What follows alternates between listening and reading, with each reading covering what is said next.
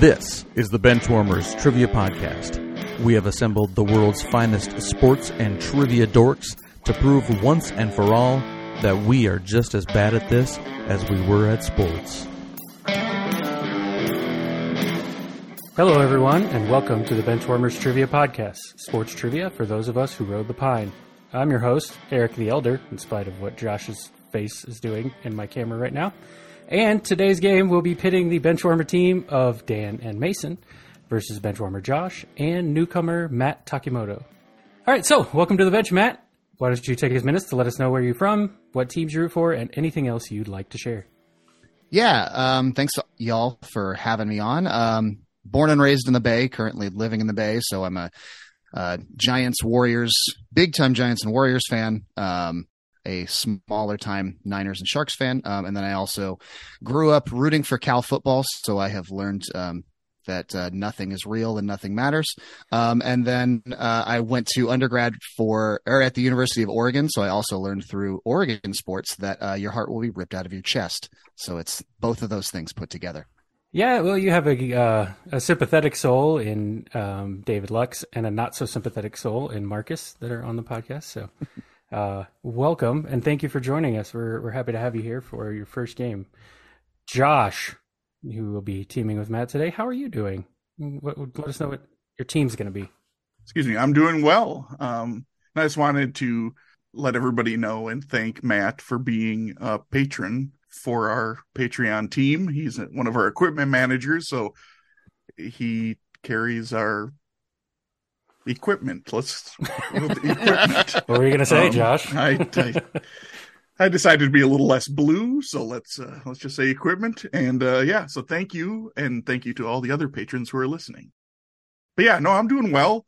I'm missing the Oscars at the moment, but I am recording it so I can go back and watch it later. And with that, our team name is topical to the Oscars.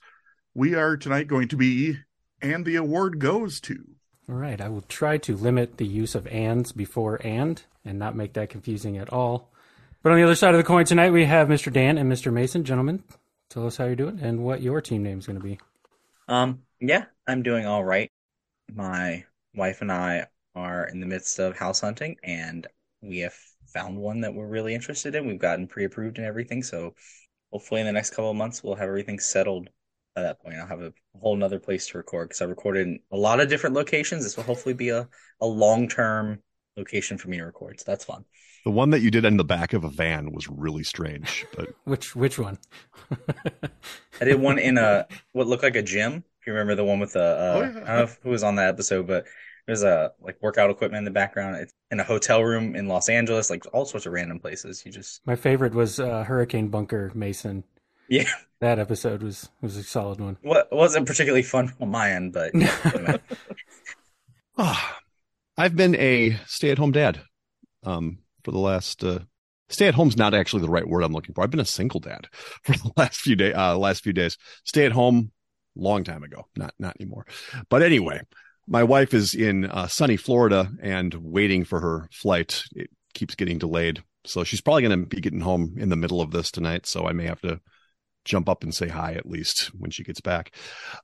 Other than that, I've, I mean, my weekend's been fairly empty, devoid of um, of anything because when Dad's home, we just kind of skate by. So Mason has a new quarterback, and well, Mason doesn't. The Saints do, but by proxy, Mason does too. And I'm a big fan of the Beatles. Um, and didn't don't know if you knew that or not. And Mason's a big fan of anything 60s and 70s music, so think we uh, we had a we we struck a chord with our team name tonight. We are going to be maybe you can drive my car, car with two R's. You know, get it? Car. It's a pirate version. we'll get Mason's hot sports opinions on that before the end of the episode. Oh, okay. How hot can they be? He's a drastic, drastic improvement over anything they had. That's not saying much, though. it's also he's also the, the the best one in the conference now, best quarterback in the conference now. That's also not saying much. Is there a question mark at the end of your team name? Yeah, because we're we're not sure. I'm very unsure. So, all right, okay. inflection will be accounted for appropriately. Well, let's kick it over to previous Dan for the rules. One take, Dan. One take Dan. I'm, I'm sick of you just questioning that. For for all everybody knows, it's one take on everything I do.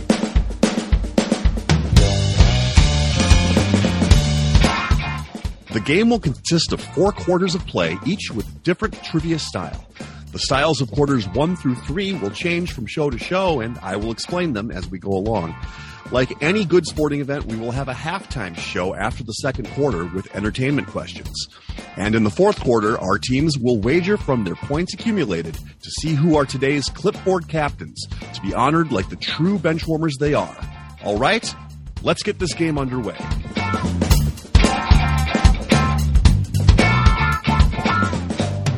All right. Today's first quarter will be sporting haikus.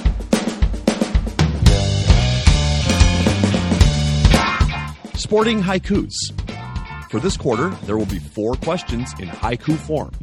Each question is worth 25 points. Hold my breath. You, you, the last time you did pretty well with them. well, let's see how they go today. Look, there's a little Josh on my shoulder every time I write these now, just shaking his head at me. Why do you have a little Josh? I don't know. He just shows up. I don't invite him, but he's very judgy. Is he the only bench warmer you have? Um, yes, Yes. I think so. All right, let's go to question number one. Youngest slalom champ, zero medals in Beijing, 87 World Cup wins. We will check in. All right. And the award goes to, has checked in. So maybe you can drive my car. You guys can talk it out. This uh, Mikaela Shiffrin? Can you explain the World Cup wins part? World Cup is a a skiing term as well Why the question mark? Oh, sorry, because it's in the um because it's a because the question mark is it's a Oh, question. Hey, I was maybe you can drive my car. 87 World Cup wins. Like I don't. I know inflection's a big thing now, but um, okay. I, honestly, I wasn't. I didn't even realize there was a World Cup for that. I was thinking it was a country just by the last clue. So, yeah, I which that wouldn't even make sense for the number, but okay, If it's not Mikaela Shiffrin, I have no idea who it is. So right? Yeah, let's- that's okay. Fine with it. we'll check that in. All right, and the award goes to Uh, yeah, we had pretty much the same idea. I think, you know, her kind of disappointing Beijing Olympics was a kind of a big story throughout. So we also checked in with Mikaela Shiffrin. All right, both teams will be receiving points. Correct answer was Mikaela Shiffrin. Indeed, Mikaela broke Lindsey Vonn's record uh, yesterday. Say yesterday or the day before. Uh, Lindsey Vonn's record of 86 World Cup wins and is currently tied with Ingemar Stenmark for the most World Cup victories, male or female. And it, they have a quote from him where he was like, "She's a better skier than I ever was." Uh, so I thought that was kind of cool. I was reading that yesterday. All right, question number two undrafted in 10, rushing TD leader in 16, three Super Bowl rings. You will notice I have removed the question mark from the remainder of these in order to avoid confusion. We're going to check in. All right, and the award goes to has checked in, so maybe you can drive my car? Question mark. You can talk it out. So we both land on the same first thought with LeGarrette Blount. 2016. That that's He would have been with the Patriots. yeah. That's and that's plausible that he had the touchdown lead. Right. And he has three rings, two with the, the Patriots and one with the Eagles, because I know that he switched Yeah. that like next year after the Patriots and he went with the Eagles and beat them. I'm pretty sure. I, I I think that's good enough to to check that in. And 2010 is about the time he came in the league. I don't know if he was undrafted. I thought he was drafted, but maybe he wasn't. I mean, he had character issue. He had character issues going in. I don't know if uh, that had anything to do with it, but Right, right.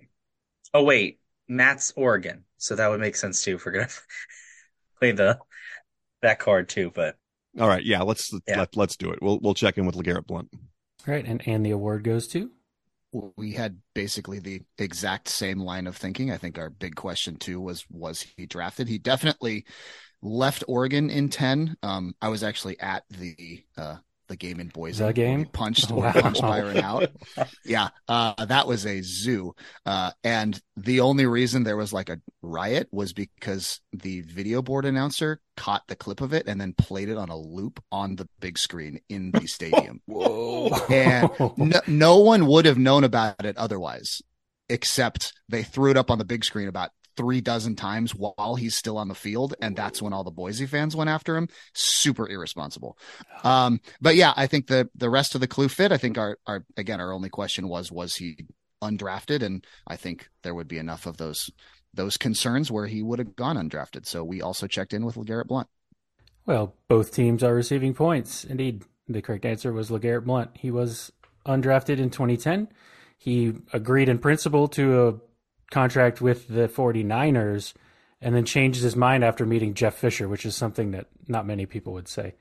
He led the he had 18 rushing touchdowns in 2016 and then of course, like you mentioned the the punch that set him back for most of the 09 uh, season until roughly bowl time. That also was irresponsible, by the way. On to question number three. Founded in 14, Magnussen and Hulkenberg, U.S. F1 team. We'll check in. Ah, All right. And the award goes to, has checked in. And so, let's see, maybe you can drive my car. You can talk it out again. how much F1 have you been watching, Mason? He's so offended he took his camera off. He is just livid. 14. Is that around the time Mason Mason's not even here to talk to. So, Hey, there he is. There I am. Sorry. My my F1 key got stuck, so I had to fix that. Oh. Ah. Anyway, do you no, no, do you remember do you know? no.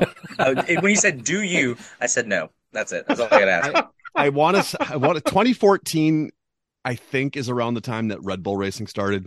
So that's the only the only in I'm going to have on this. I, I I think that's around the time. They they're relatively new and they've kind of moved up really quickly since they since they started. Okay, that sounds good to me. All right. We'll go with uh, Red Bull. All right. And and the award goes to, what did you have? You want me to take this one? Or? Yeah, you can go ahead and take this one. Yeah, I've been I've been heavy into F1 for the last couple of seasons, and uh, uh, Red Bull is not an American team. Did I see American on there? It says U.S. F1 team. Ah, dang it. I, I'm sorry. I know it then. Um, there is only one U.S. F1 team. read the question. uh, and that would be uh, I do believe they also have a NASCAR team as well. yeah, they're right down the street from me. yeah, uh, and that would be Haas. So Dan pulled an Eric Ede and didn't read the question fully. So yeah, Haas. One team will be receiving points, and it's not the one who has a neighbor that is part of this team. Uh, it is Haas Racing. I used to work at a school that is seriously half a mile from Haas, and and to, to top that off, Red Bull is Verstappen, and I knew that. I don't know why I'm. Let's just move on from this, please. And, and Red Bulls actually they've been around they've been around for considerably longer than 2014. I think, I'm pretty sure. Yeah, they. Uh, so Ma- um, I think Magnussen took over because Mazepin was their driver, and then the whole. Marzipan? That's what I was about to say. They have entered 145 races since their inception. They have two poles, one fastest lap, and zero victories, and also zero podiums. So they have not even finished in a top three. They are kind of one of the main characters in Drive to Survive, though, because of because they keep getting in their own way and they keep having drama. And Nikita Mazepin was a mess. Yeah. yes. You don't even have to like racing to like Drive to Survive. I highly No, you really don't. But No, it's an don't. easy way to maybe get yourself interested in F1 because, uh, yeah, they're they're characters, and like I don't even have like a rooting interest in any one of the drivers or teams. I just really enjoy watching. Yeah, agreed. All right. On to question number four. This is a very special question number four that I wrote just for two people on this tonight. Champ in 69. Lakers and Eagles draftee. Way to go, David. Oh, Oh, oh, Oh, Is what a three, two, one it. Mason, we don't need to check this in, do we? I know what it is too. Yeah, Matt, you know who we're talking Uh, about here? I don't actually, So, but so Dan, just check in, and I'll. yeah, I'll we'll talk check out. in. We'll check in. All right. And the award goes to you can talk it out. So, so we we it's been a long time since we've had this curse, but for a long long time early on, we had a curse that when a person would get referenced on the show, like within a week or two, they would pass away. Oh no. Not often, usually older, but um, sometimes not so old. And we thought that curse had gone away until David had a question, which hasn't aired yet, I don't think. Um, he had a question about one Bud Grant, who just passed away yesterday. Yesterday, I believe. Yesterday. yes. Yeah, and uh, th- this is all this is this is all Bud Grant. So if you're cool with that, that's what we should I check am, in. I am cool with it. All right, we're gonna check in with Bud Grant. Rest in peace. All right, and uh, I'm guessing maybe you can drive my car. You might have had a similar idea. There's audio that exists and probably will make the show of me telling David, if you kill Bud Grant, I'm coming after you. um, yeah, it's Bud Grant. Both teams will be receiving points. Um, indeed, Bud. I, it was a good opportunity to read Bud's uh, Wikipedia page for me yesterday. Uh, he's a, I was unaware that he had played two years with the Minneapolis Lakers, drafted by the Eagles, four-time Grey Cup winner, and then also his son is the head coach at Eden Prairie High School, where he has 11 state titles since he took over in 1992. They're pretty dominant typically. All right. After the first quarter, we have scores of, and the award goes to with 100, and maybe you can drive my car with 75. We wanted to let you know that we are on Patreon if you'd be interested in supporting us financially. Your contributions will be used to help us cover the costs that it takes to bring you the high quality sports trivia you have come to expect from us. There's also some great perks that come with the Patreon membership to the Benchwarmers Trivia Podcast, including bonus episodes and Benchwarmers swag. You can find us at patreon.com slash benchwarmerstp. Thanks. Today's second quarter will be five on three.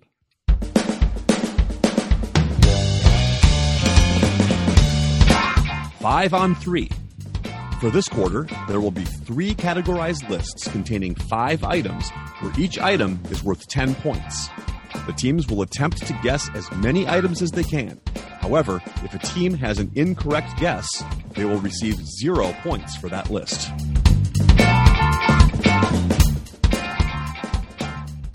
Okie dokie, artichoke. List number one. The San Francisco Giants with the most home runs hit from the year 2000 until today. We'll check in. All right. Maybe you can drive my car has checked in. So, and the award goes to you can talk it out. Yeah, I think, you know, 21st century Giants history is nice because you can just ignore like 2005 to 2009 because they were crap for all of those years and nobody played longer than like 18 months in a uniform. Um, I mean, like Bonds was the only real lock on this list. Um, some of the earlier guys like Jeff Kent or Rich Aurilia, I feel like didn't have the the longevity to put up those numbers.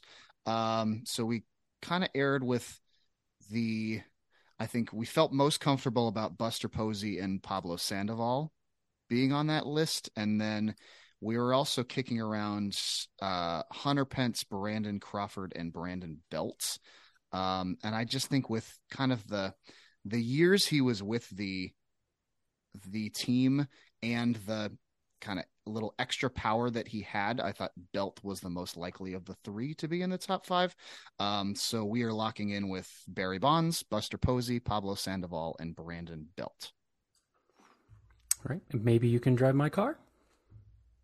Yeah, we were playing around with that list um, pretty much. Um, the first three I sent were Bonds, Belt, and Posey, and Dan seemed to like those. Um, Crawford and Sandoval were the next two on my list. I, we I we toyed with putting Crawford on there because he played there a long time, but um, ultimately we just went with the three of Bonds, Belt, and Posey. Both teams will be receiving their points. Uh, it is there are five guys that are 30 home runs ahead of everybody else, and then it just starts dropping off really fast. Uh, those five guys are indeed Barry Bonds, who's almost the next two combined with 317. um, Brandon Belt with 175 home runs. Buster Posey at number three with 158 home runs. Number five on the list, P- Pablo Sandoval with 135 home runs. And number four on this list was mentioned a couple of times, but not checked in. Brandon Crawford with 139 home runs. Mason, you had all Had five them in of them. order. Yeah. In order too. That's crazy. I wasn't even expecting that. And then Oh, wow. the, the next name on that list, anybody want to take a guess? It's not Rich Aurilia, I'll give you that. Hunter Pence. No, get he is there? number eight on the list. Okay. I kind of figured it might be a little bit lower. Uh, Pedro Feliz. Oh, Yeah. wow. Someone had to hit the home runs during those years. There's there's a name I've not heard in a long time.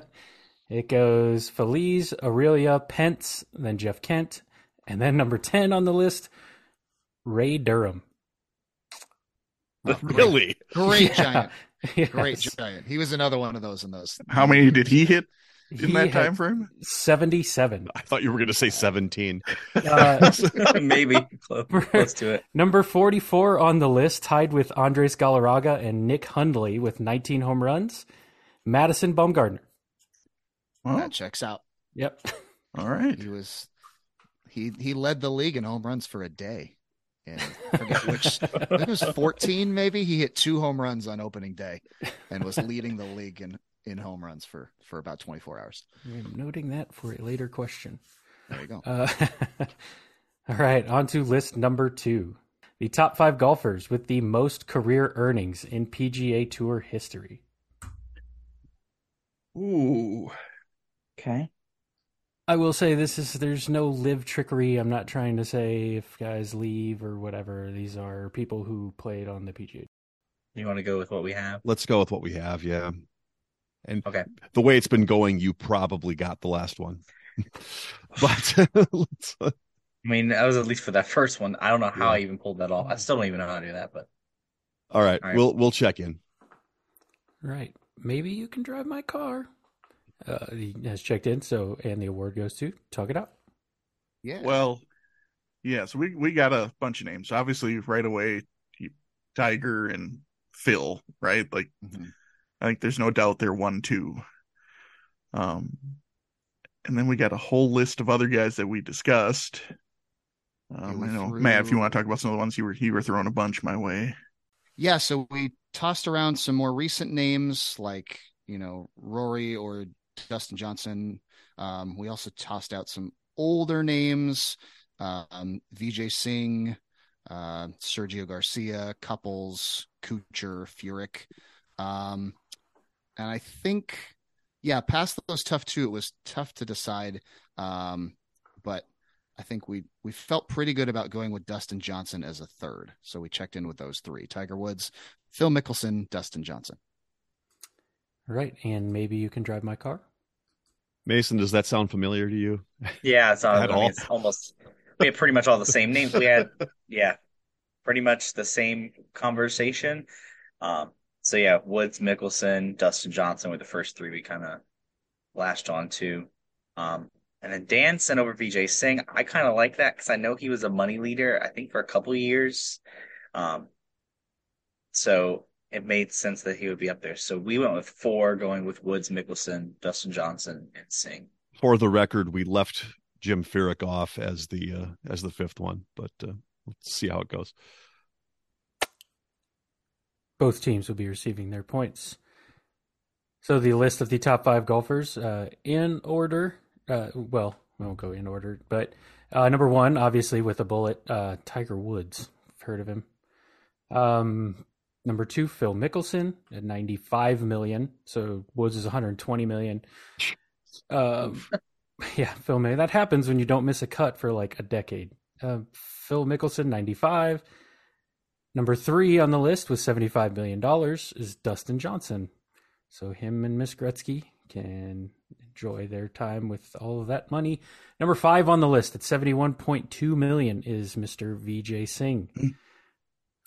$300,000 behind the guy with the ugliest swing in PGA Tour history, Mr. Jim Furyk. All right, Mason, we're going for it next time. no, don't do that. I'm probably gonna bomb it. Rory is really, really close. And the next time he wins a tournament, he will be a top five money winner. He is $1.2 million behind Vijay. And then there's like a $10 million gap between him and Adam Scott, was the next one on the list. Oh, Adam Scott, Justin Rose, Matt Kuchar also mentioned number nine on the list. Sergio Garcia, number 11 on the list. Um, Ernie Els, number 14 on the list. And Jon Rahm, right now, number 18 on the list, but the way PGA is playing, paying players, might be number one on this list within a few years. on to list number three. Name me the last five Oregon quarterbacks taken in the first round of the NFL draft. We're gonna check in. And the award goes to has checked in. Why do I keep raising my voice? Uh, uh, maybe you can drive my car. You guys can talk it out. Okay. All right. So, yeah, it was, yeah, he was 99. Akili Smith was 99. Right, because it's the Couch McNabb Right. Keely Smith. So it's got to be before 99. Now the question is, how far back does this go? Because I don't think we're missing anyone between Mariota, Herbert, and Harrington. No. And I think Harrington was, Harrington was like 02. Yeah, that's I knew it was early 2000 somewhere. So Smith Yeah. has to be there. Right. And so now, is there anyone in the early 90s, 80s? I don't, I don't know how far back this goes. That's the thing. This could be. Um, shoot, who was? There was one. Um, I don't know if I'm going to pull it out though. Um, Do you know what team this person played for? A lot, I think. I think he bounced around. Okay. All right. Well, that doesn't help. Great. Good to know. Oh shoot. Okay, it's um, he had a name similar to another quarterback. Um, at the same time. Okay. Um, All right. No, it doesn't. This so uh, when was he drafted? it- it- okay, I, I think I, I think I got it. I think it's it's Jim Miller and Jim Druckenmiller were the the two. I think Jim Miller is the is going to be the last one on here, but he's like he's like mid eighties. So, was there anybody else that came between him and Akili Smith? I don't know. I'm not familiar too much with Jim Miller, so that, that doesn't really mean much to me. Um, Wait, no, it's not I mean- Jim Miller. It's not Jim Miller. Jim Miller was no, no. Forget him. Oh, no, boy. that's that's different. No, it's it's not him. It's not him. Um, I I, I don't have it, Mason. okay. I it's got to be someone before that because I mean the quarterbacks I'm thinking of from there, they they were definitely not first round picks. So it's got All right, let's just go with the four then. those four. Yeah. So we have to say who they were. Yep. So it's Mariota, Herbert, Keely Smith, Harrington. That's what we're gonna go with. Right. And the award goes to what did you have? Uh, yeah, we had those same four straight away. Just I just made sure I didn't miss anybody in the middle. Um, then before Akili Smith, it was like I wasn't sure in terms of draft position, in terms of like a Danny O'Neill or a Bill Musgrave. Um, but then Dan, as soon as you said Jim Miller, I'm pretty sure the fifth one's Chris Miller. Um, we only locked in Oh. with the four, but I actually, as soon as you said Jim Miller, I was like, you know what? I think it's Chris Miller. I think let's let's see if they get to it or not. Um, yeah, we checked in with those same those same four of Herbert Mariota, Joey Harrington, and Akili Smith. Well, both teams will be receiving their points. The most recent to least recent of those four, obviously, uh, Herbert in 2020, Mariota in 2015, Joey Harrington in 2002, and Akili Smith in 1999. And then in 1987, drafted by the Atlanta Falcons, it was Chris Miller. I was sort of freaking out that I was going to have to make a decision on whether or not to score you correctly if you were going to check in with Jim Miller or just Miller. If they would have said Jim Miller, it would have Yeah, I been know, wrong would've- if we said Jim Miller, that's wrong. Yeah. I mean, yeah. I'm like, oh, We- I don't want I don't know if we would have. I don't know. but no, I, I remember that. Jim. It was it wasn't Jim Miller. I mean, I I I know that. So So it's a it's the cautionary tale for Tua. Uh, he was a Pro Bowler in 1991, and then suffered five concussions in 14 months, and left the league for the first time. Then he came back and got another concussion and retired. And so it was it's just kind of a sad sad story, but he went on to coach a bunch of um, a bunch of high schools around in and around the Portland and Eugene area, uh, where he is still a coach at Franklin. Oh no, excuse me, West Lynn High School. So, but Tua only had one concussion, right? The other was a back injury, right? Allegedly, The back injury where his head bounced off of. yes, But the back of his head injury. At the end of the second quarter, we have a score of maybe you can drive my car with 185, and and and the award goes to with 210. There's the and and. And I didn't know a way around it. I just ran into the double and just, wall. le- just lean into it. yeah. that brings us to halftime.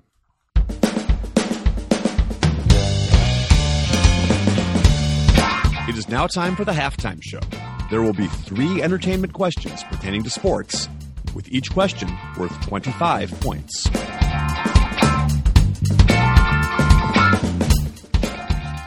Seventies music. Seventies Please, music. please.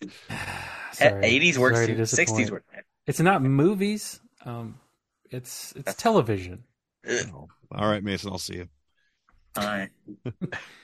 Okay. This I am going to give you the names, a list of the names of actors, and leave it. oh, Excuse me. I'm going to start that over because that sentence was just a mess.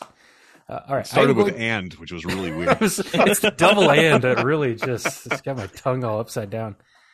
Um, all right, I am going to list actors in a show and the year that show was on television. I'm going to leave out the main character or the top billed actor. We'd like you to name the actor and the show. So, Oh, so you want us to name the top you want billed us to name actor the top build actor? and yes, the show? top build actor and the show. Got These it. will Oh. become painfully obvious. Oh wow. Okay. We shall see. Okay, question number one. Copy it here. Question number one. Phil Dunster, Jeremy Swift, Juno Temple, Brendan Hunt, and Brett Goldstein. 2020 to present.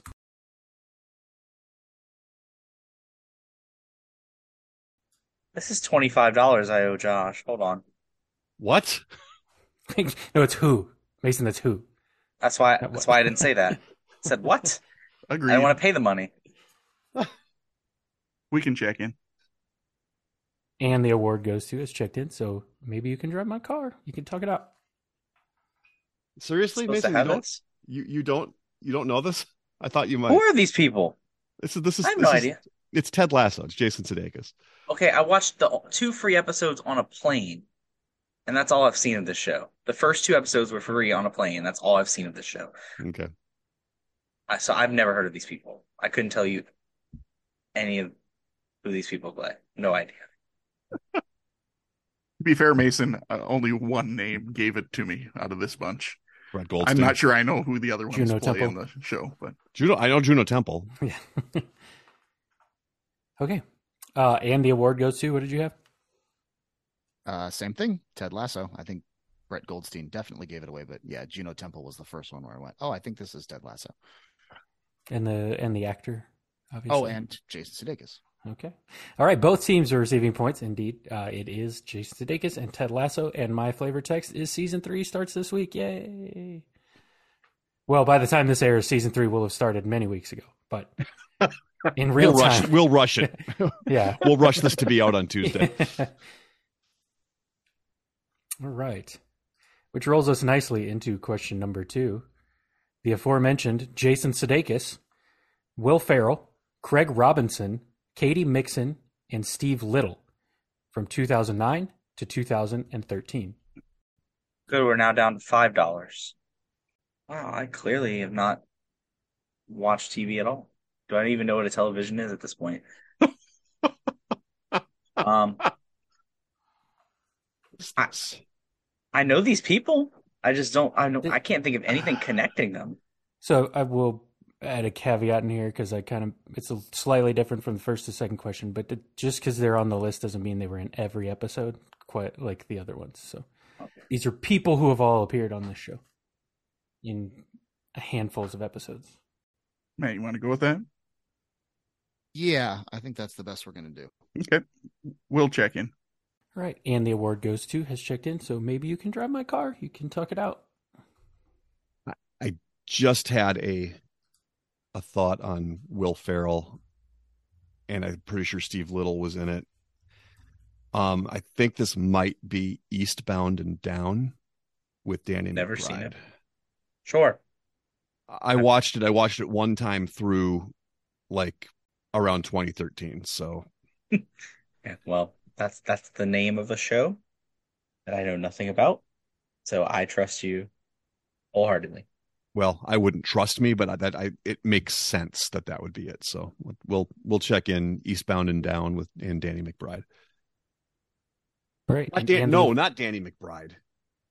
Yeah, yes. Is that his? Dang it! You already checked in. Yeah, we checked in, but Okay. All right. Well, while you have your crisis of Yes. confidence, I will kick it to the other team for their answer. Jeez. All right. Well, Dan, if you're wrong, we're both wrong because uh, we also checked in with Danny McBride in Eastbound and Down. I uh, same similarly. I watched it once, and the timeline fits, and just the vibe of those actors. They all feel like they would have had some sort of small. Like I don't remember the show at all, but like I, it it just feels right on vibes, and that's that's the best we got. And Mason, don't feel too bad because I'm in the exact same place with you for this one. Yeah, Well, fif- gi- give us the answer, and then I'll tell you why I was having that. Fifty percent of the players need to up their TV watching, but the other fifty percent were correct. It was Danny McBride and Eastbound and Down. I, So I real had- quick, real quick, I just got to comment to what you said there, Eric. Um, I think my wife would disagree with you that I need to up the television I'm watching. I watch a ton of television. All right, I fair. just haven't seen Eastbound and Down. for a quick second there, Danny McBride and Danny Masterson crossed in my head, and I was like, "No, not that Oh. '70s guy. No, No, They are not not- the same guy. It's ten Very more dollars. not the same. There was a uh, there was like a some video going around that that like mashed up interviews of Patrick Mahomes and Danny yes, McBride as Kenny Powers, and they have the exact same accent.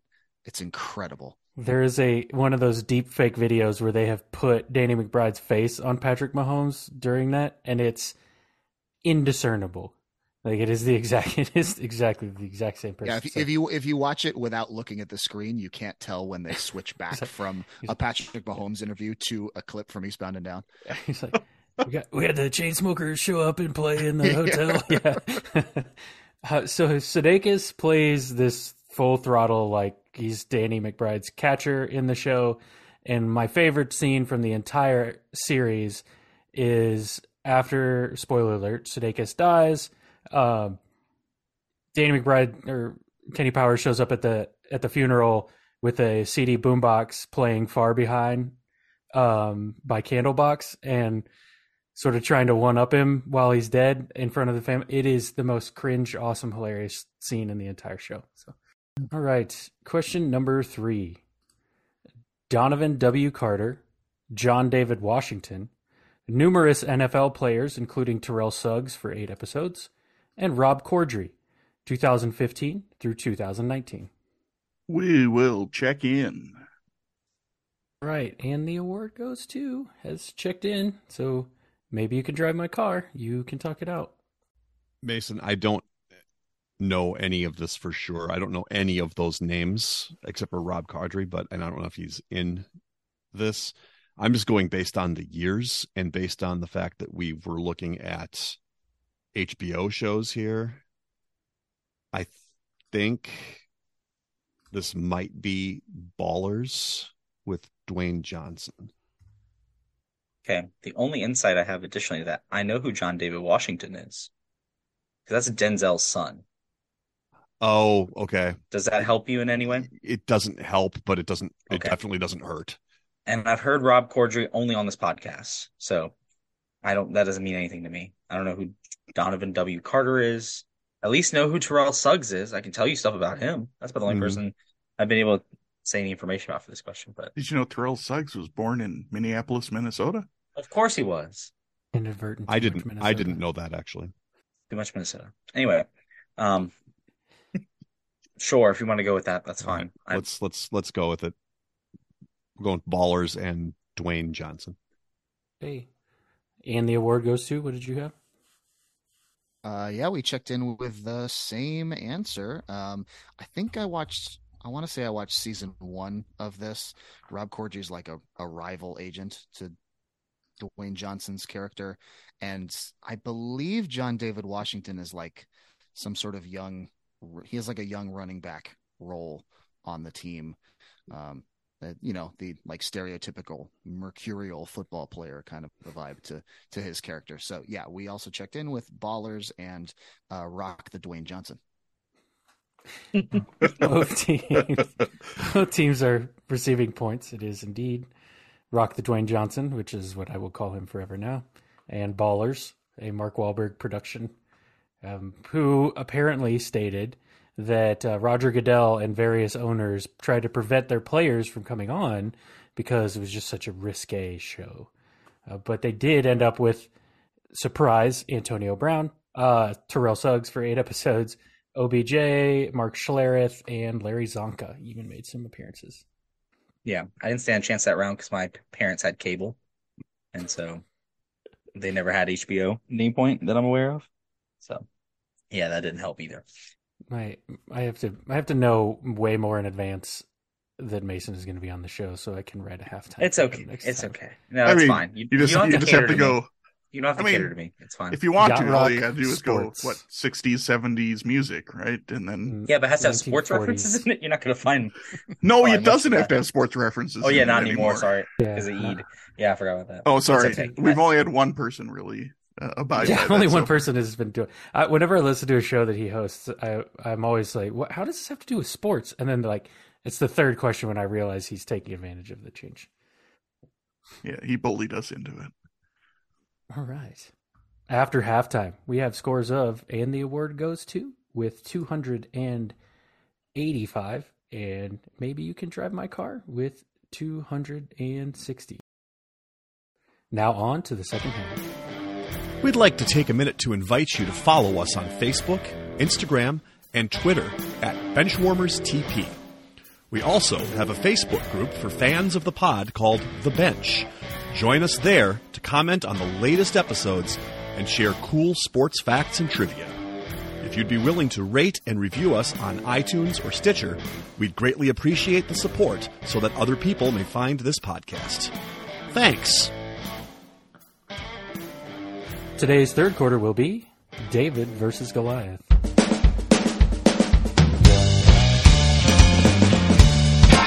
David versus Goliath. This quarter will consist of three pairs of questions one easier, David, and one harder, Goliath. After hearing both questions, the teams will pick one of the two questions to answer, either David or Goliath. Each David question is worth 25 points, and each Goliath question is worth 50 points. Today we're going to talk about trophies. Who doesn't love a trophy? You're all getting a participation one just for showing up today. It's a virtual one that I handed out in my brain, but um, consider this. I do a lot for you guys. All right, so we are going. I'm going to give you the name of the trophy and the sport, and I would like you to give me the team or teams. That sorry, excuse me, the teams. I will tell you there are there is one that has more than two teams that compete for it or competed. There is one instance where it is no longer um, no longer competed, but um, if you'd like me to, I can bring that up. But okie dokie. Well, let's start with the first one that'll make a lot of sense as we get going. All right, question number one: What teams compete for the golden egg in college football? Question number two: Goliath. What four teams compete for the bean pot in college hockey? Okay. Hey, We can check in. Maybe you can drive my car. Has checked in, and the award goes to. You can talk it out. Just trying. I'm trying to think on the Goliath one here. Yeah, Um, same. Feeling pretty confident the egg is of the Egg Bowl, being Ole Miss, Mississippi State. Um, and then the bean, the bean pot would be like all of those Boston area hockey teams, right? Yeah. So, so you have BU, you got Boston, Boston College. College. Think Harvard's in there, and I'm just trying to think what the fourth one is. Mhm. Um, I think it might be Northeastern. Okay. Being from Minnesota, we pay attention to some college hockey stuff. So Sure. just That's yeah, those are kind of. more than I got. I just start naming schools in the Boston area. Um, I'd yeah, say I'm like if you're- if seventy five percent on that. if you're feeling confident on it, I say I say let's swing for it. All right, we're gonna go with uh, the Goliath with Boston University, Boston College, Harvard, and Northeastern. All right, and maybe you can drive my car. What'd you have? We also went with the Goliath of Harvard, Boston University, Boston College. And then it's where Mikey went to school, uh, Bunker Hills Community College. No, it's not. It's it's actually it's, it's Northeastern. Well, since uh, it was mentioned, but the David answer of the Golden Egg is indeed between in the Egg Bowl between Ole Miss and Mississippi State. Uh, the Bean Pot is a four-team tournament held every year since 1952 between Boston University, Boston College, Harvard, and Berklee College of Music. No, I'm just kidding. It is Northeastern as the fourth quote. So both teams are being receiving points two facts about these trophies. Uh, let's see. Since its inception in 1952, none of the four participants in the tournament has won an NCAA championship without first winning the Beanpot. And the Egg Bowl, my favorite Egg Bowl thing that I found when I was looking at this earlier, in a muddy 1907 contest, uh, Ole Miss head coach Frank Mason brought out whiskey laced coffee in an attempt to warm up his players. It backfired. They lost 15 to nothing, and he never coached another game for Ole Miss. So let that be a lesson to all you up and coming coaches. Whiskey laced coffee, not a good career move. I'm not giving my whiskey to players. It's gonna be selfish with your whiskey kids. And it only makes you feel like you're warm. It actually does the exact opposite. Just saying. Yeah. The next two will be Major League Baseball trophies.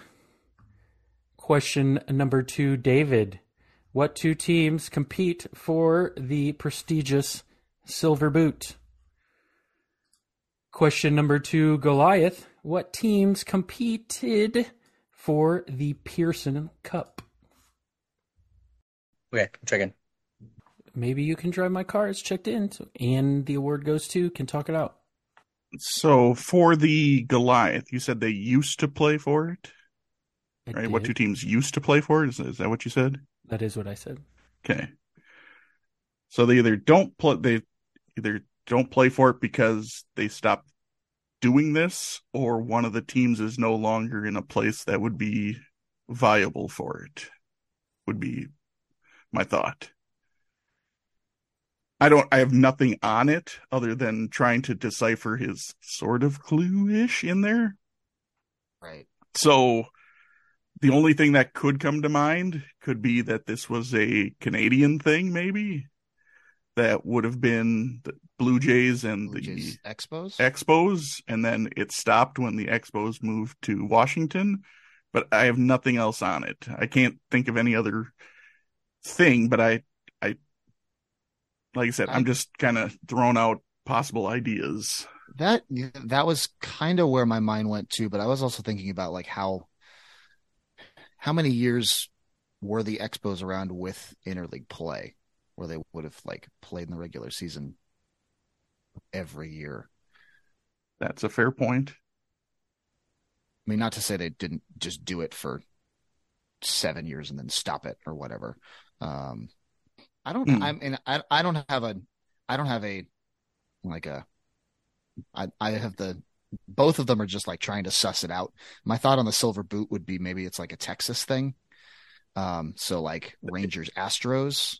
more than likely that'll be what it is because uh walling is though though half of his his heart is in kansas city for fandoms his his initial heart is in texas so Right.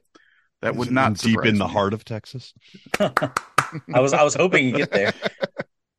but yeah i guess i i think that one i feel more confident in like i said the other i'm just trying now you got me thinking that i don't know that like I said, I don't have anything real strong on that. I just was trying to think of a reason that two teams would play and then it stopped hmm for some reason. I, I that's not you know I it wouldn't surprise me if that was the right answer.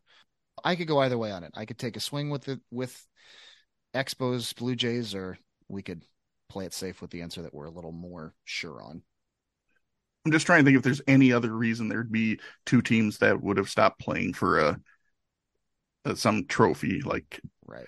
Should we just go with go with the David and then yeah, that one I feel at least have like regrets that one later. makes the most sense. the other is just kind of trying to throw some logic to it, but Yeah. All right, so we'll check in with the David with uh the Astros and the Rangers.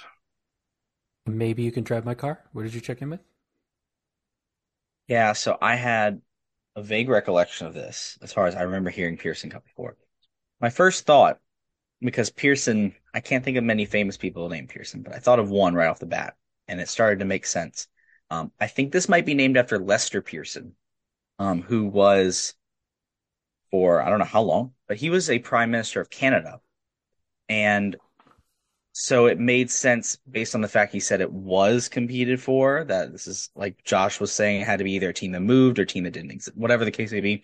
So I jumped on to Toronto and Montreal right away, and Dan liked it when I kind of explained the logic out of that. And then Um, as we thought about it, because when Matt had said, you know, how long could they have played for this because there was no interleague play? I bet you they had exhibition games before before this all started. I mean, Mhm. before the the the split happened. So if this is right, I think uh, that's probably got to be how it worked. So yeah, yeah, we checked in Goliath with Toronto and Montreal.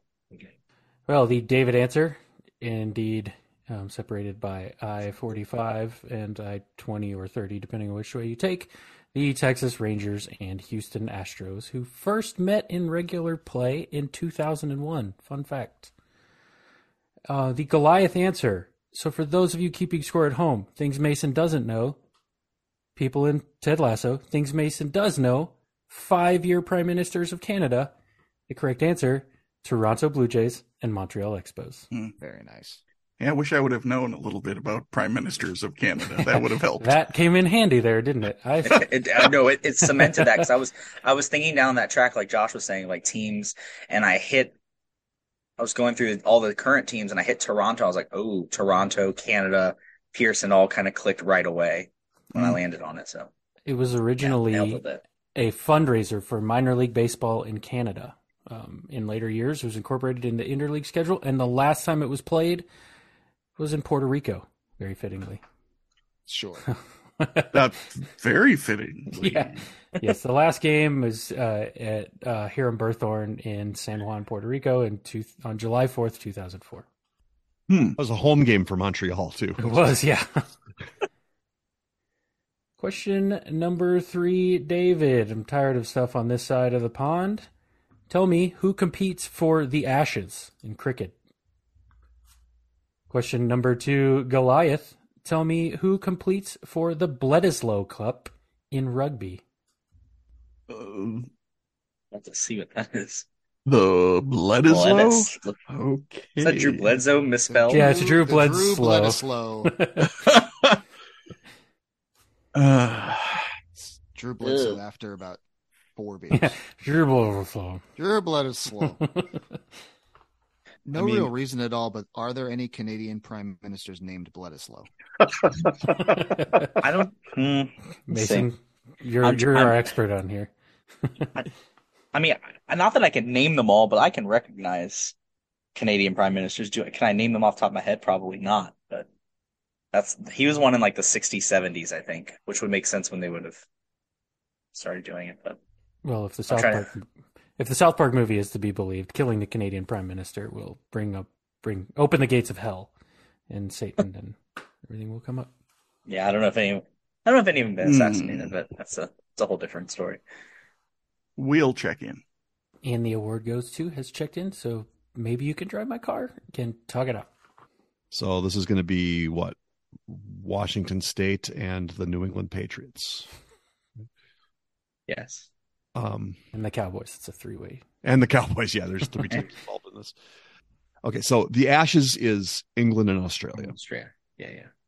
The Okay. only thing, the only end that I have on Bledisloe Cup is I know that the All Blacks and Australia have a big rivalry.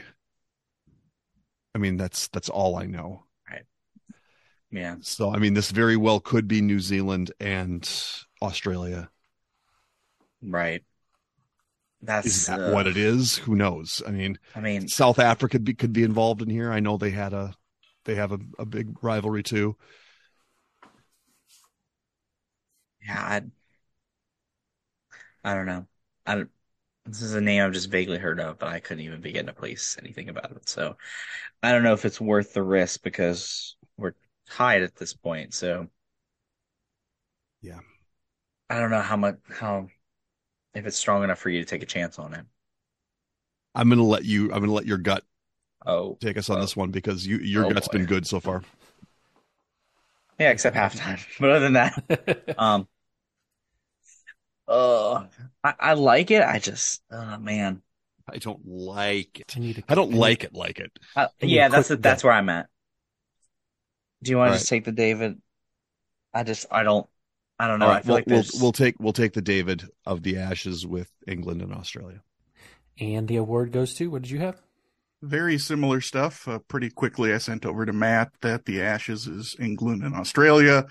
And when it came to rugby, I was like, well, I know that uh, Australia, New Zealand, and South Africa have, are really good and they have storied rivalries. And I wouldn't have been able to. I mean, obviously, have the proximity of New Zealand and Australia, but that doesn't necessarily mean it's not New Zealand and South Africa or South Africa and us, you know, Australia. So I wouldn't have been able to decipher which two of those three, and there could even be another team, but I was like, those are the big three that I think of. So we also went with the David um, for the Ashes being England and Australia. The trophy name uh, named in 1882 after a mock death notice appeared in Australia claiming English cricket had died and the body would be cremated and the ashes taken to Australia. It is England and Australia, the ashes in cricket. The Bledisloe Cup, the second oldest contested cup in rugby union. The biggest and longest rivalry is England and Scotland. That is the Calcutta Cup, and it's been contested since the 1800s. The next, Australia and New Zealand play for the Bledisloe Cup. sorry, Dan. We we we had the same reason to go for that as they did, and we you know there's, Yeah. So South Africa doesn't have I I they don't have much of it seems like there's only a couple there's only two really storied rugby trophies. The Calcutta Cup which is England Scotland and then this one which is Australia New Zealand. Flip a coin. Um, then South Africa has a few but they've only been around since like the early 2000s. The it is dominated by New Zealand. like Oh, yeah. dominated, dominated. They have a 110, 37 and 7 record. It doesn't surprise me. The All Blacks are pretty, pretty dominant. I mean, I wouldn't want to win if someone shouted a haka in my face before a game either. that's what we just should have done, Mason, before we started. yeah, yeah. You guys, Yeah. I'm doing a haka before the next game I play in. I, I'm not. That would be uh, that would not be I would okay for us be- to do. I would be out of breath. Well, yeah, Uh, And you know, oh yeah, a a little culture- appropriation there. yeah, Yeah, yeah, we don't need to. Yeah. fair, Mm-hmm. fair point, fair point. All right, well, we got ourselves a barn burner here at the end of the third quarter. It is all knotted up at 385. Get a tiebreaker figured out in case we need it. Uh, yes, I do, and I am so excited. I've been so excited about this tiebreaker since I found it the other day. Uh, Let's all bet zero and just No, get that- to the that- tiebreaker. Please, bet No, I don't know. I, because- I- that makes me nervous. I don't. If This he's is- excited about it, I the- don't think I I'm want it. I David probably looked this up, so I am. Oh, I he already would not be happy. Oh, so I, I didn't send it to him, but I'm I'm very excited about this all tiebreaker. right. Never mind. We're wagering now. All right. That brings us to the fourth quarter.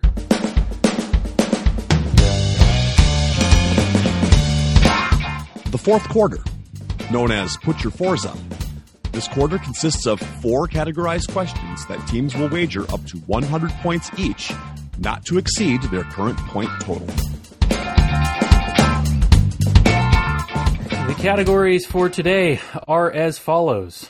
Question number one A petit déjeuner in golf terminology. Question number two Potent potables in college football rivalries. Question number three Let it snow in Winter Olympics. And question number four, an album cover in sports and entertainment. Dan, I can't hold it any longer. Oh man, I thought I could make it through, but Dan is dying laughing. oh. oh man, Nobody I'm wants to hear so about your anal bump covers. That's right. Sorry, I could not figure out a way to make French flicks work for. Oh. You're gonna post, you gonna post Yeah, those into the say- chat. Um, and the last one was sports and entertainment. Or, yeah, sports I'll uh, I'll take Ape Tit for two hundred. It's now time for the team to place their wagers. Now that the wagers are in, on to the questions. Question number one in a petit déjeuner. What is the euphemism for a mulligan taken on the first tee shot of a round, especially and somewhat appropriately, a morning round? We No, I will don't know. check in. I don't know why. Huh. Right. And the award goes to has checked in, so maybe you can drive my car. Talk it out. I've never heard of that before, but if, if I, the way things have been jumping into your head today, Mason, I wouldn't doubt it. well, well, it helps my brother-in-law plays golf. I don't even know if he's used this term, but because the when he said the was like the time early in the morning, something between that. I feel like breakfast ball is a thing, but I might be making this up. I just, I, I, I mean, you're making up to- breakfast ball. I don't know. I don't know what to I do. don't I don't think it is, but like it's something I've heard of. I just don't know if it's but appropriately during a morning round, it's got to be something related to either the time of day or something like that. But that's something that just pops out at me. I don't, I have no idea why. I don't know this at all. So if you if you've got a, a leaning on this, just I mean the points are in already. I mean we have to Yeah. answer something. So I mean, you don't Yeah. have to. I mean, but you kind of have to. Uh, I don't know. I'm that's All right. the best I can do. So all right, we're gonna check guess we're- in. We're gonna check in breakfast ball then. For 400 points. All right. And the award goes to, what did you have? Uh, yeah, this was if Mason made up the term breakfast ball, then he somehow shot it over to me. Um, yeah, I, this is a thing, um, especially if you wake up hungover and late for an eight o'clock tee time and you don't have a chance to hit any before. Um, and then also a petit déjeuner is a little lunch, so it would make sense that the name of a meal would be in the term. So we checked in with breakfast ball. Both teams are receiving their points, and one of them picked up on my clue. Yay! Uh, it is that's just that's a- French. We'll just skip it. it is a breakfast ball, and yours truly has taken his fair share of them. Sometimes you have seconds on the breakfast ball. Why not? Yeah, I go back for quite a few, depending on how many people are waiting behind me. It's a brunch ball. By the time I'm done, yes. Question number two Potent Potables. What two college football teams from neighboring states competed for the Bourbon Barrel Trophy? The series began in 1893 and was last contested in 2005, although the trophy itself was retired in 1999. Yeah, let's do it. We'll Okay. we'll check in. Maybe you can drive my car? Has checked in. So, and the award goes to can talk it out. Yeah, I think we're. I mean, Bourbon Barrel goes straight to Kentucky. Yes. Um, so whether it's you know that's why my initial thought is you know university you know University of Kentucky, um, but you're right, it could be like Louisville, um, and obviously if it hasn't been played since 2005, so if it's Kentucky, it'll be a non-SEC team, Right, so it wouldn't be like Tennessee. right. Um, But it could be like, you know, if we're it's it's all it says is like in neighboring states, right? It doesn't have to be a state school. it doesn't say; it just says neighboring states, right? Okay. So right. it could be like Kentucky, Memphis, or Kentucky. My thought was Cincinnati is like right across the river from Kentucky. on the north side. So maybe, you know, Cincinnati, Louisville, or Cincinnati, Kentucky. Um, what other states border Kentucky? Indiana. There are a lot of options here. Yeah, I, I agree. I agree. I'm trying. So we're gonna get to. Yeah, the only the only reason I kind of jumped from Kentucky over to Louisville in my thinking was that they did change conferences in there somewhere. I don't remember what year though. So it might have been like an old Big East rivalry that got thrown out. Is there another Big East Um, that would have been bordering? yeah, I think that's that's why like of anything I feel strongest about Louisville Cincinnati just cuz Ohio and Kentucky have the the Ohio River right in the middle of them. Um and they used to be in the Big East together, right? And then Cincinnati's in the American now. Was Cincinnati in the Big East? Were they in the Big? I'd see I, that's I don't know if I remember them being Big East. I mean, they could be. Uh, there have been such Right. movement through the Mhm. last, you know, twenty or so years. Um, Yeah. I don't know. Like, I have to admit, like that feels like one that would be a pretty. Deep cut. Like, I would think they would almost schedule that one often. Like, I would Yeah. think they've played since 2005, Cincy and Louisville, just due to proximity and probably a rivalry. I don't know. That's the only thing that feels firm-ish for me, but I, you know, there's a lot out there. Yeah, I, I just have a feeling they've they like my brain just thinks they would have played more recently than 2005. Sure. Just being that close, I think you would. I think they probably have a rivalry just from proximity. Um, I mean, you could do Kentucky, Indiana, you could do Kentucky, Ohio State, but I don't think Yeah. I don't think Ohio State and Kentucky. I don't. That doesn't. I mean, I know a lot of the Ohio State. Like I, I'm a Big Ten guy. hmm I don't know who Indiana has had. Like they've always been Yeah. like for football, they've always been for the most part pretty bad. So Sure. they Okay. easily could have played Kentucky on a regular basis for a while as a non-conference game. Right. Um. Yeah. I mean, we can go with that if you're that. That sounds like it's it's got some legs to it. I think. I'm just that's it's you know Sure. all right. So we will check in with Kentucky, Indiana for 100. All right. And um God, it's been so long I forgot your name. Uh maybe you can drive my car? Question mark. What did you check in with? Mason, we didn't even consider like schools that weren't state schools. Yeah, that's a we didn't even concerning. consider that. Um, No. We went right to Kentucky and then just went right to state schools around Kentucky that were not part of the SEC. Um, we came up with OSU, Indiana, and West Virginia. I suppose Illinois, maybe, but that they bar- they barely, barely border Kentucky. Um, and kind of like what you guys did, Josh, we uh, we finally settled of the ones that we said we finally settled on indiana that sounded best so we also said um indiana and kentucky for i believe 100 right Yep. Well, one state is the biggest producer of bourbon and whiskey in the country. The other is one of the biggest sources of the distillate for bourbon and whatnot.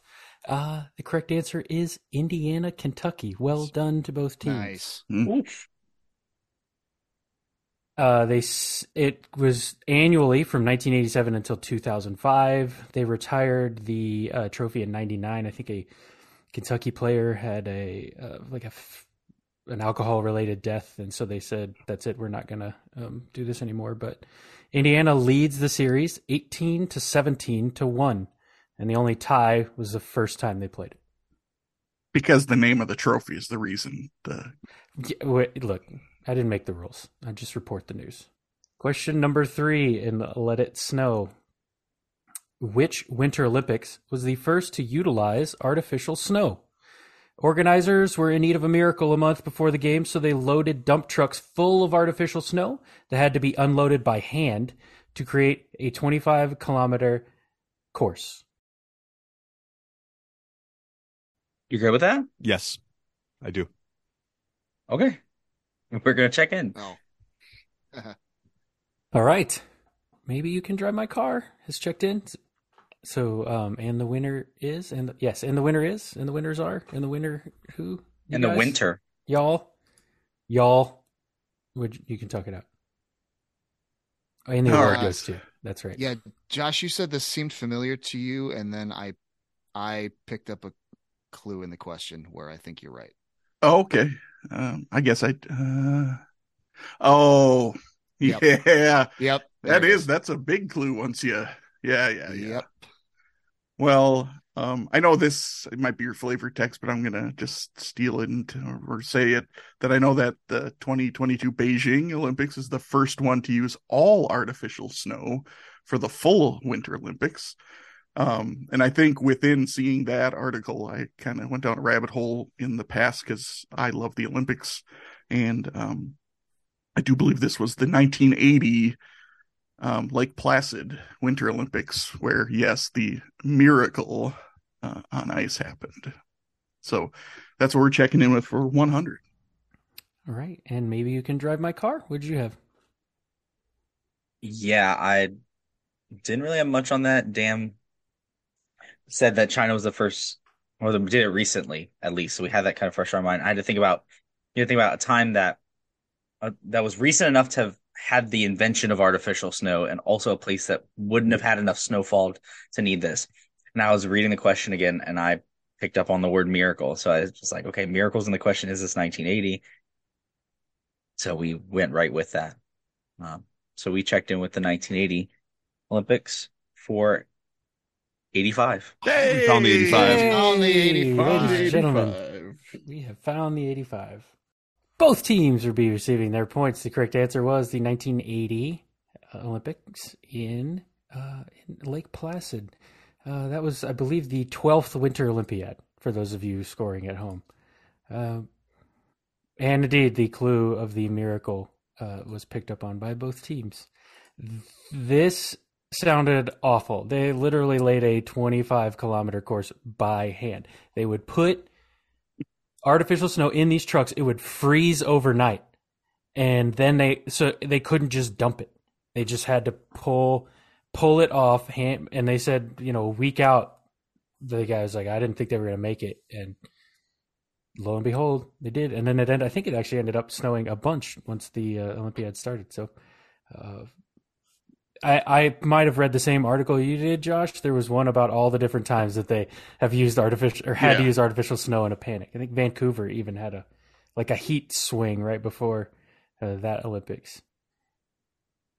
All right. Well, I spoke too soon last question. Now we are tied as we have found the 85.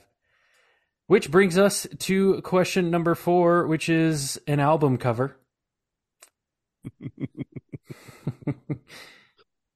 What beloved TV character appeared on the cover of the June 6th, 1977 issue of Sports Illustrated alongside the reigning AL Rookie of the Year?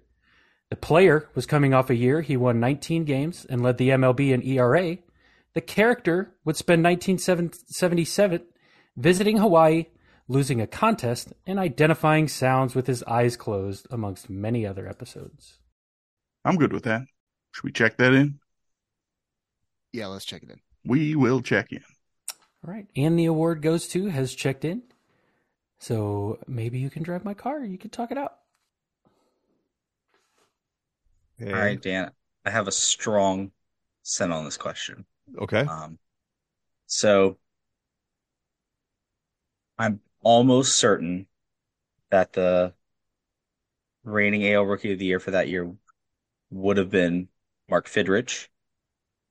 And I have a strange recollection of him with Big Bird on the cover of Sports History. I'm almost Yes. certain I've seen this yeah, because I've I wrote a question about. I wrote a question about Mark Fidrych a long, long time ago in this podcast, and I remember seeing that cover and something.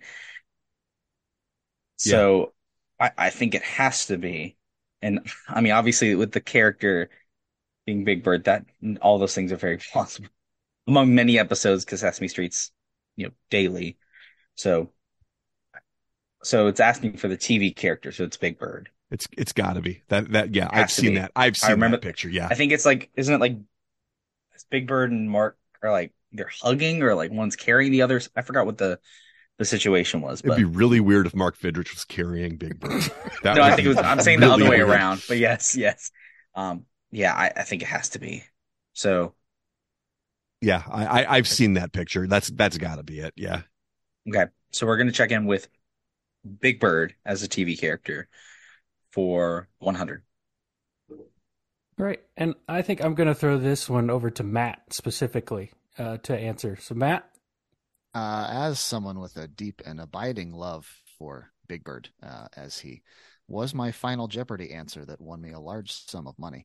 Um, yeah, this was um, particularly with the, you know, as soon as I heard the rookie of the year in 19 games, my brain went to Mark Fidrych as well. Uh, yeah, this is the big guy himself, Big Bird.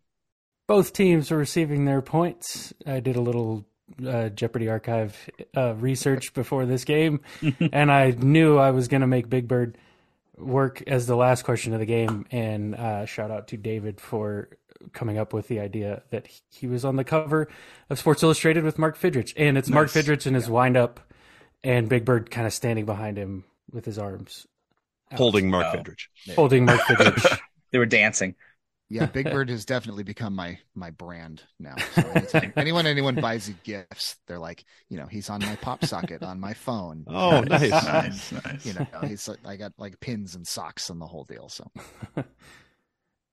Well, we do have a tie. Hooray! Both teams uh, received their points, and both teams are currently tied with 770 points. And so I actually prepared for this game, believe it or not, and have a tiebreaker. Closest to the pin, um, poetically. In 1986, Golf Digest held a contest to determine America's worst avid golfer. The winner was named Angelo Spagnolo. He shot a 257 on the Pete Dye course. How many strokes did it take him to complete the famous 17th hole at TPC Sawgrass? You wanna go with that? Sure. Let's do it. All right, we're gonna check in. All right. After mathing, maybe you can drive my car has checked it. So, and the award goes to can talk it out for one last time. yeah, I mean, Josh did the math and did some averages on this, um, which I think does help of doing the the like, you know, like if the other holes he Yeah. roughly averaged similar scores because obviously this one is going to be a ridiculous number right? Like mm-hmm. some like you were saying 50 or something or 50 plus. Mm-hmm. Like and with it being the the island right? The island green. Yeah he could have easily put many dozens of balls into the water if he's a bad golfer right. Just imagine him just just shanking him into the water over and over and over again. So, like I said, I just worked up if he averaged 10 on the other 17, he would have he would have an 87 on that hole. Uh if he averaged 11 on the others, it'd be 70. If he averaged 12 on the others, it'd be 53. So 87 feels crazy.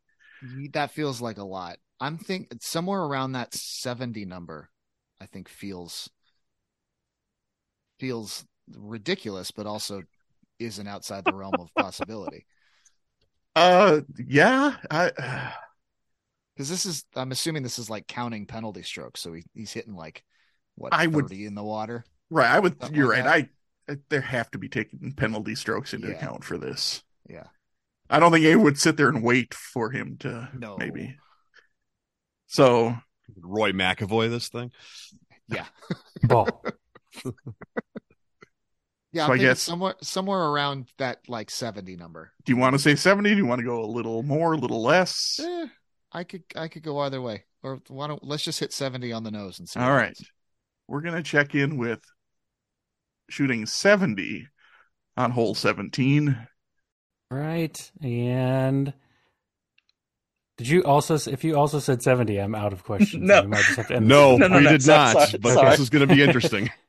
Sorry, I was trying to hold it in. But anyway, there's a there, there's a number right around 70 that would be apropos for this podcast. Uh, We could have So- made friends with Marcus. Uh, we could have did made up make for a friends little with bit of the or- No, I'm saying Matt could with his Oregon ties. We could have. yeah.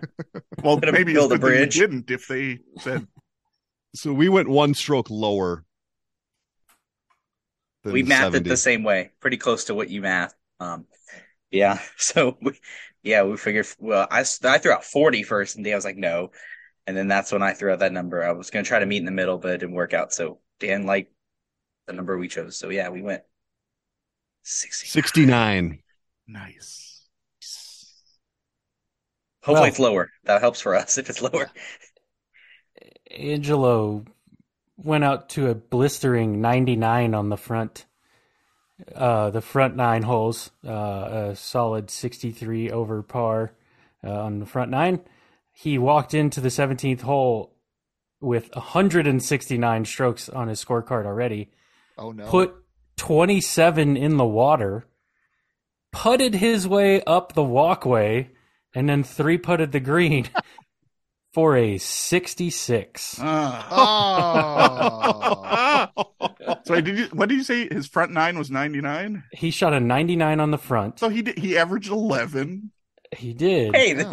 he shot a on the front nine. Yeah.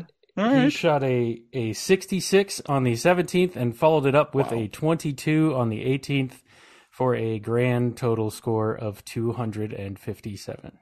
Well, can't Was- feel bad about Wow. losing on a, a No. closest to the pin like that. That's uh, No. You said he putted up the, the bridge. Putted up the bridge. That's the the only way he's getting it there. Is just They- to put it up the bridge. Apparently, he- they tried to get him to do that for a while, and he he ran out of balls. They brought him range balls, and he kept hitting balls into the water because he said, "I'm that's not how you play this hole." Until his son started booing him, so he putted up the put up the walkway. Get this bum out of here. so yes, it's a pretty funny article to read. Uh, just look up. It's Angelo Spagnolo. Um, yeah, sixty-six strokes on the seventeenth hole. that's hilarious. Okay, and the award goes to finishes with 770 points, but our clipboard captains of the game receive, receiving the prestigious Joey Harrington Award with 770 plus. I guess I give you a point. 771. How's that? Maybe you can drive my car. Applause sounder. Applause sounder. All right, Matt. Thank you again for joining us. Thank you for being a member of our Patreon. Anything you want to say before we call it a night? Uh, just thanks for having me on. It's a great set of questions. It's great to get a chance to put some faces with names, and uh, hopefully I'll be back down the road. You are Absolutely, come back. Yes, this was a blast having you on. And I can't guarantee that the next one will have Big Bird as the answer to the last question, but uh, That's okay. I, I I. I lost Jeopardy on a Shakespeare question, and I don't think that's going to end. That's anywhere- that's anywhere a tough. near I did, this podcast. I did not want to um, rip that band-aid off. I thought No. let's go with a happy Jeopardy memory. Yeah, we mentioned Billy Shakes not too long ago, didn't we? yeah, Daniel Bard. Yeah. Yeah. Oh, that's right. Oh yeah, yeah. yeah, Billy Shakes. All right, well, Matt, thank you again for joining us tonight. And on behalf of Josh, Dan, and Mason, and, well, of course, me, the oldest of the Erics, we'd like to thank you for listening to the Benchwarmers Trivia Podcast. And until next time, we'll keep the bench warm. That ball hit high and deep. Stretch! Stretch! Get on back there. They look up. You can put it on the board. Yes! Yes! Into deep left center for Mitchell, and we'll see you tomorrow night. That great music you're listening to is by Justin Nozick. Thanks to him for producing that music for us. You've been listening to the Benchwarmers Trivia Podcast. Make sure to check us out on all of our social media. We are at Benchwarmers TP. Really, Walling? Really? I am the I oldest mean, it's fact, factually by true. like three to That five might days. be true. That might be true. But screw you, Dan. I'm going to call myself the youngest of the Masons on the podcast. You are. Why? I'm the youngest. Why me? Mason the younger. Because you apparently officially nicknamed him it. Screw you, Dan. Well, someone had to. help that I was No, born nobody had to. Then Eid. Walling is fine.